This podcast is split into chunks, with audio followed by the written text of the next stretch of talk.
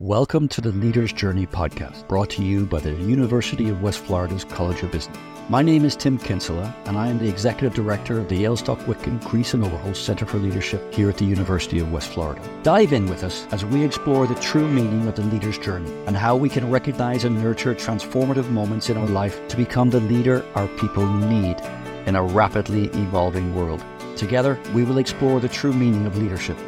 We will explore hard truths of leadership wipe away the fog of leadership myths, and give you a clear vision of how you can be the leader of tomorrow. Let's embark on this journey together. Welcome to the Leader's Journey podcast. I'm delighted to have with me today a very, very special guest, Dr. Martha Saunders, the University of West Florida president, and also my boss. Dr. Saunders has had an absolutely wonderful career in education. She's held just about every position in higher education. She's a native of Mississippi. She got her bachelor's at Southern Miss in French, her master's from the University of Georgia in journalism, and a PhD in communication theory from Florida State University. She was the chancellor of the University of Wisconsin Whitewater. She was the ninth president of the University of Southern Mississippi. And of course, now she is the president of the University of West Florida. While at Southern Miss, she got $250 million in building projects over five years, which is pretty amazing. It completely transformed that university. She is the recipient of the Public Relations Society of America's highest award, the Silver Anvil, and she received it not once, but twice because she's very good at her job in communications. And we're going to find out why. So we're really excited to talk with President Saunders. I hope you all enjoy it. Hello, we are here with Dr. Martha Saunders, the president of the University of West Florida. How are you today, President? I'm grand. Good, grand. That's a good Irish way of saying it. I love it. I love it. And you're wearing a beautiful Kelly Green sweater. Yes, I am. That's excellent. Um, so, here at the Leader's Journey podcast, we try and understand what makes you the leader that you are today. What are the things in your life that um, were seminal moments or experiences that happened in your life? And that starts from the very, very earliest age. And I've heard you talk about this before, and it was really interesting to me. Um, and it's about your mom. You're, you, there are two people in the world that are my favorite people is teachers and nurses because everything that teachers and nurses do, uh, they're doing it for somebody else. They're doing it to help other people reach a plateau, for them to reach their fullest potential, to get better or to be better human beings or just to get better. So, your mom was a nurse. Tell me how your mother influenced the type of leader you are today? My mother was a very good nurse. And back then, she did private duty nursing. And what was interesting, that was before ICUs. I don't want to date myself, but before ICUs, if you were really sick, you had round the clock nurses. Mm-hmm. And so there would, until you got well or didn't need a nurse anymore. And she did that because it paid better. But when she would take a case, she worked seven days a week wow. until the there were no weekends for her. She worked until the case was finished. And in those days, it could she had some patients that she had months without a single day off. Wow. And so I certainly learned the value of committing to your work. Yeah. She was also just that good at it. I mean, our our house was every night there were white stockings hanging on the rack and white shoes having just been polished mm-hmm. and a, a cap. Uh, then nurses wore their caps, a starched cap on the side of the refrigerator, always ready mm-hmm. to be worn. So she she was very disciplined, mm-hmm. also very good.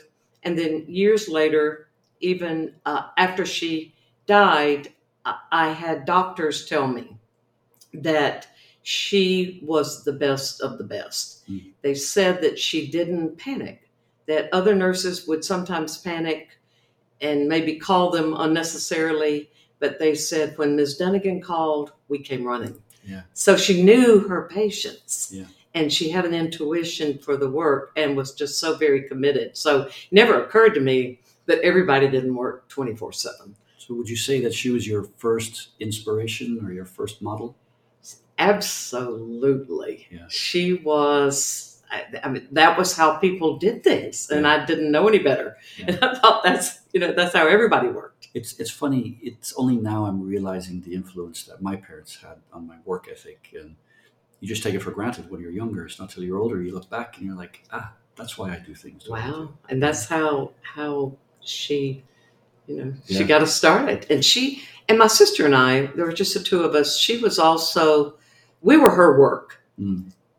We were her daughters, and she Yeah. loved us and all of that. But we were her work, Yeah. and we were her product, and we we were not uh, not going to disappoint. You um, you mentioned something there about your mother. Uh, doctors say she was calm in a crisis. Um, and that's something that you do. Crisis management is a, a forte for you, let's say. Um, why is it important that you're quiet in a crisis, calm, let's say? Well, one of the things I've learned and done a lot of studying on crisis is that when you think of crisis, you know, you have societal crisis, global crisis, like we had with with the pandemic. You have, but when you bring it down to the core, you have individuals in crisis, Yes. and they're worried about themselves. So you have the organization, you have the small groups, you have all of that, but at the end of the day, there's one person in crisis. It's very important that they have a leader that can at least say, Look, we're all in it together. I don't have all the answers, but I'm here for you, and we're going to do this together. And I think that that has a very calming effect, and people will listen, but they crave leadership in a crisis more than any other time. Yeah, you're absolutely right. Um, I love that comment about distilling it down to the individual because crises, when it comes down to it, are about people. Mhm. I, I don't care what the material thing is, it's all about people. That's right. And once you've taken care of the safety and the immediate necessities, it's all about taking care of the people. And that's exactly, you're dead on. It's, it's about that leadership. Um, I'm very curious. Um, I, I mentioned in the intro that you are the recipient of a silver anvil, not once, but twice. Um, what did you receive a silver, silver for? The first one was for a campaign we did for this university Mhm. called the Just Two It campaign. And I'll have to tell you a little bit of a story. We had a murder on campus. A student was leaving night class, and a man who had been released by mistake from a prison in Indiana had found his way down here, stalked, had a, a type, uh, grabbed her, took her into the nature trail, and murdered her on campus. Oh my goodness. The president at the time did all the right things. Uh, had you know was the leader, had uh, uh, conversations, spoke with people, but he called me in, and my colleague, who I taught public relations, my colleague was an advertising professor, and he said, "I've done all I can do to make this this campus safe. You know, we've added patrols, we've added lights, we've done all of that."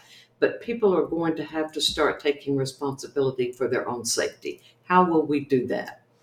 So, Tom and I put our heads together and put together a campaign. We stole it from Nike that we call Just Two It. Hmm.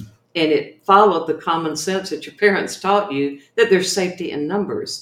And if you're using the facilities at a, you know, at very late at night, don't be alone Mhm. and uh, and we had signs and advertisements and all kinds of of things. We were able to measure uh, the number the number of times people called the escort service, Uh, and I had my graduate students actually sitting outside the computer center with clickers to see who was alone and who wasn't.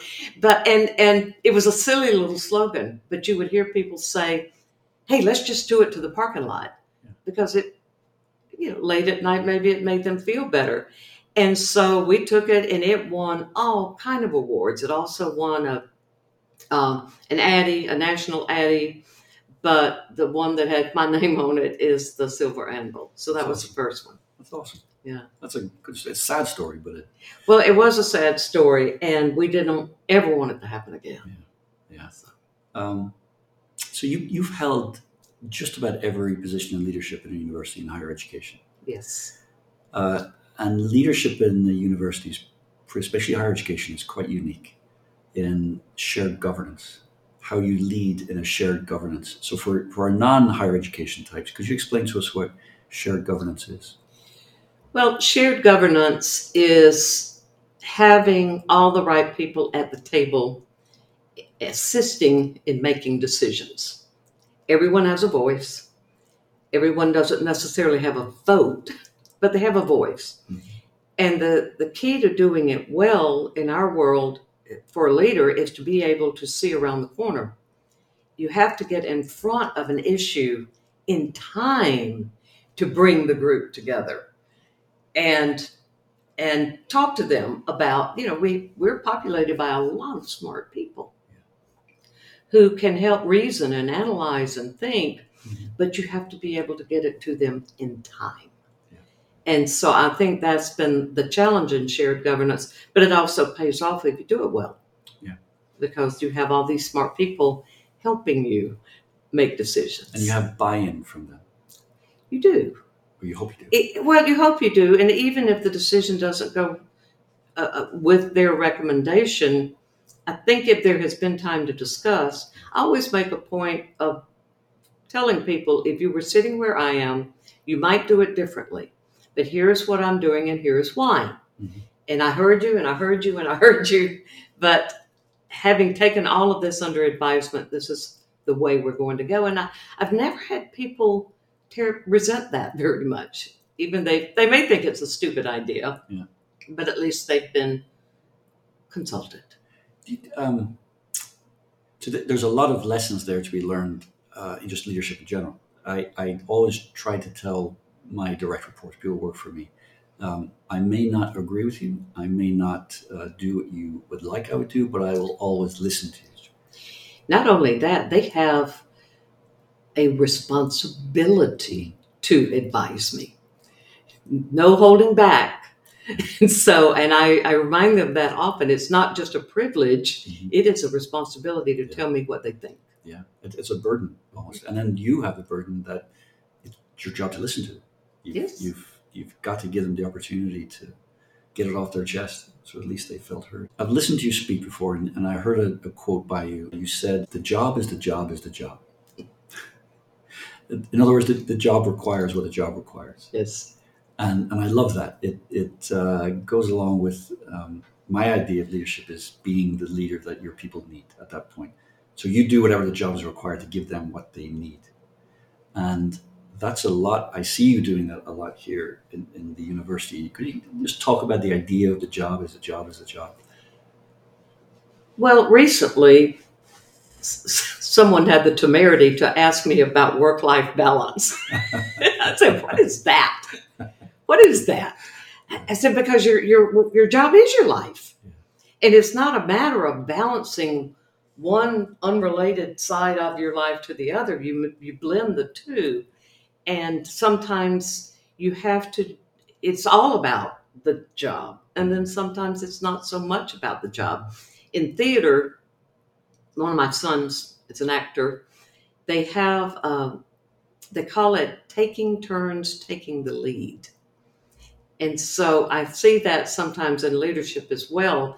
The I don't have to be at the front of the line the whole time. There are Mhm. others that can move in and Yeah. and fill the dialogue as well. But it is you will do the job Yeah. as best you can until you hand it over to somebody else, and that is that. So that is the. Um, I, I agree with you. And the topic du jour is work-life balance. How do we find work-life balance? And I, yes, the job is that you got to do what the job requires. And at times, I always say, if somebody says to me, if I'm in a crisis, and they say, "Hey, man, I hope you're you're getting rest. I hope you're getting sleep." There's no such thing as resting in a crisis. If I'm resting during a crisis, then I'm not getting the job done. Correct. Um, you prepare for a crisis before the crisis.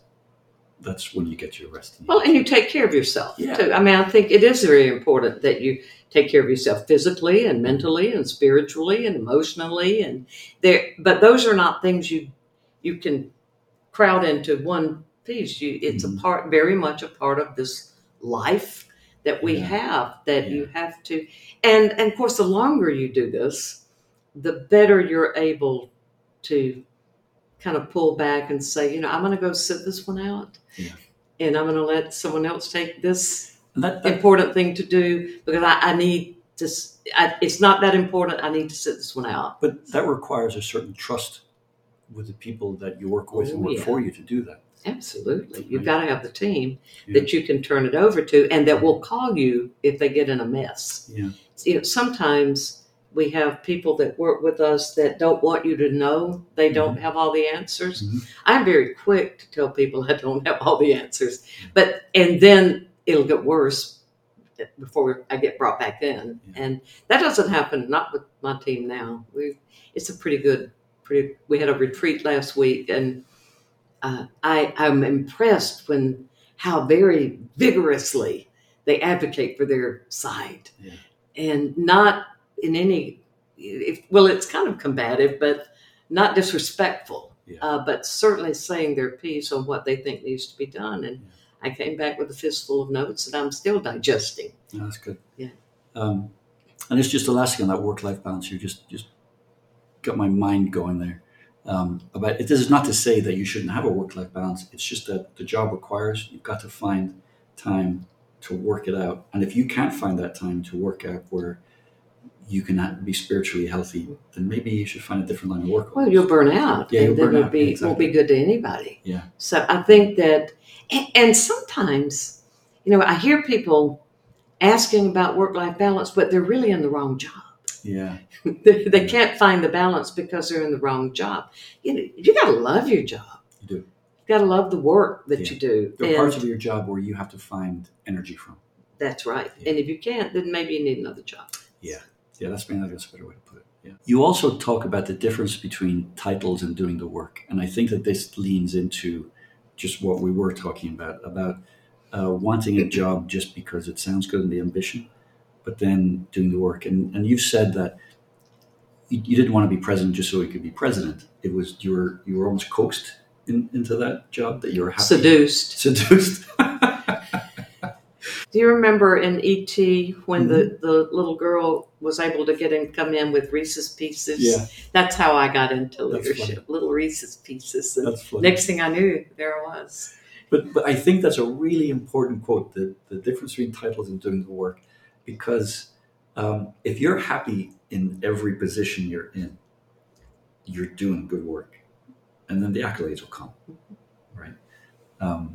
And obviously, that's what you've done in, in your career. Well, other opportunities came. I would I would be in a job and I really loved it. And if you love your job, you're going to do good work. And then uh, another said, "Well, we have this one more little. It's just one little Reese's piece more." And uh, the next thing you know, here you are, our president. But every now and then, I'll hear people. Especially and I'm, recommend people for jobs all the time, and I'm always trying to find a good fit for for folks that I know who are, who are looking. But if they answer, I've always wanted to be a university president, I would stop them right there. Yeah. Because that doesn't show a commitment to the work that we do. Yeah. And that uh, that's a uh, kind of like I want to be a movie star. It's, it's so it's glamorous, but it's not. it- It's not a good sign. yeah, yeah, yeah. Have you uh, have you had mentors through your career or more encouragers? it, I had encouragers. I, I can't think of anyone that you know I sat at their feet and Yeah. learned learned from. But I did have people that at just the right time Mhm. it saw something in me, and it might have only taken five minutes. They said, "Hey, you need to go try this. I think you I think you'd be good. Yeah. Call me if I can help." And they didn't guide me through. They just gave me an idea. Of course, I was going to run with it, Mhm. and that was very, very helpful. And I think when I got in, kind of on the track to a presidency, was because the man who was then the president here, Mhm. we were the last two people at the lunch table one day, just, and he was always just complimentary of his leadership and. We had done something in the college that he liked, and he complimented me, and I thanked him. And he said, "You know, you'd be a good president." I said, "Oh, "Yeah, hush, go on, go on." And he said, "No, really." But then he said, "But we've taught you all we can teach you here, and you need to go some other places and learn some other things." And that was the most generous advice. Would it take him three minutes? Yeah. And six months later, I was gone. Mhm. And I was provost at another institution. And then three years after that, I was in my first presidency. So he lost a dean. But but that but it's very much part of the culture here too. We have a lot of people that we have launched. So you, you touched on something there uh, important. The idea of somebody who's very valuable in your organization that you see has great potential, and you know that it'll hurt your organization by them leaving, but you want them to fly. Yes. We try, and, and sometimes the most frustrating thing is when you've got this person that's ready Mhm. to launch and you don't have a position for them. There's there's no more room for them to grow here. Yeah. And you have to let them fly. Yeah. But they leave you better than they found you. And they leave us in a place where we're going to probably, you keep thinking, oh, I'll never replace them. And then somebody better comes down Mhm. because of what they built. And so you have to kind of have faith. What you show the people in your organization of, of what they can do and, and the, the benefit of um, of doing your job well. Um, it's a culture. It's an entire culture. Very much. And we do it with our students. Yeah. We do it with our, but with our employees as well, and and our coworkers. Is you want them to do well. We want to launch them and be the best they can be. Yeah. And if they, but if if you force people to stay, and they have had, you know, that ability, then they just get kind of bitter. Yeah. And turn on you. I'm joking. No, it's you know the person I learned that from um, was General Milley, who was the Chairman Joint Chiefs of Staff. I worked for him in the Pentagon, and we used to call it. It was like a Roman slave ship, and Mhm. you'd say, "Row well and live." You serve. Uh, you you you. What was it? Um, anyway, that was our, our motto. You row well and live, and he let people go at the detriment to the organization if he thought that they would grow and they would do better, Mhm. and we would all cover for them. And I learned just the importance of Makes a of, difference. of letting people do that. Yeah, yeah, very, very important. So, President Saunders, this has been awesome. We started with your mom and the influence your mom had, and we're all about understanding the influences that you had in your life as a leader. And I think it's fitting then to finish with the other half of the story, which is your father. So, tell us the influence that your father had on you. My my dad was a lot of fun. But what I loved most about him, I would come home was he would help me visualize whatever harebrained idea I had. For example, I came home one day and I said, "Dad, I want to be an opera singer." And I, I was taking music lessons and was a pretty good singer. And rather than just saying, well, that's a great idea. Good luck, kid. He would stop and and say, yes. And he said, and the day, and he, but he would paint the picture for me. It was always, he would say, the day you open at the Metropolitan Opera. Now, remember, this is, I'm living in the swamps of Mississippi. New York City is about as far away Yeah. and, and glamorous as Yeah. anything we could imagine. He said, uh, I'm gonna, Mama and I are gonna be there, and I'm gonna buy Mama a long dress and opera glasses so she can see you real good. And then the next week, I was to be a cowgirl. I love that. And- and- but it was all he would stop and paint the picture. And I think if I can do that in leadership, then I will have, then I will have done it. It's sometimes it's hard to paint the picture for people, but if you can, uh, they'll they'll serve you well. I love that. Thank you for thank you for sharing that because that's such a beautiful picture about what leadership is all about. It's it's showing people what they're capable. of. It's not cutting them down, it's building them up. That's that's beautiful. Thank you. You're welcome. Thank you very much for that. Thank you for inviting. This was me. fun. All right, everybody. We will catch you next time.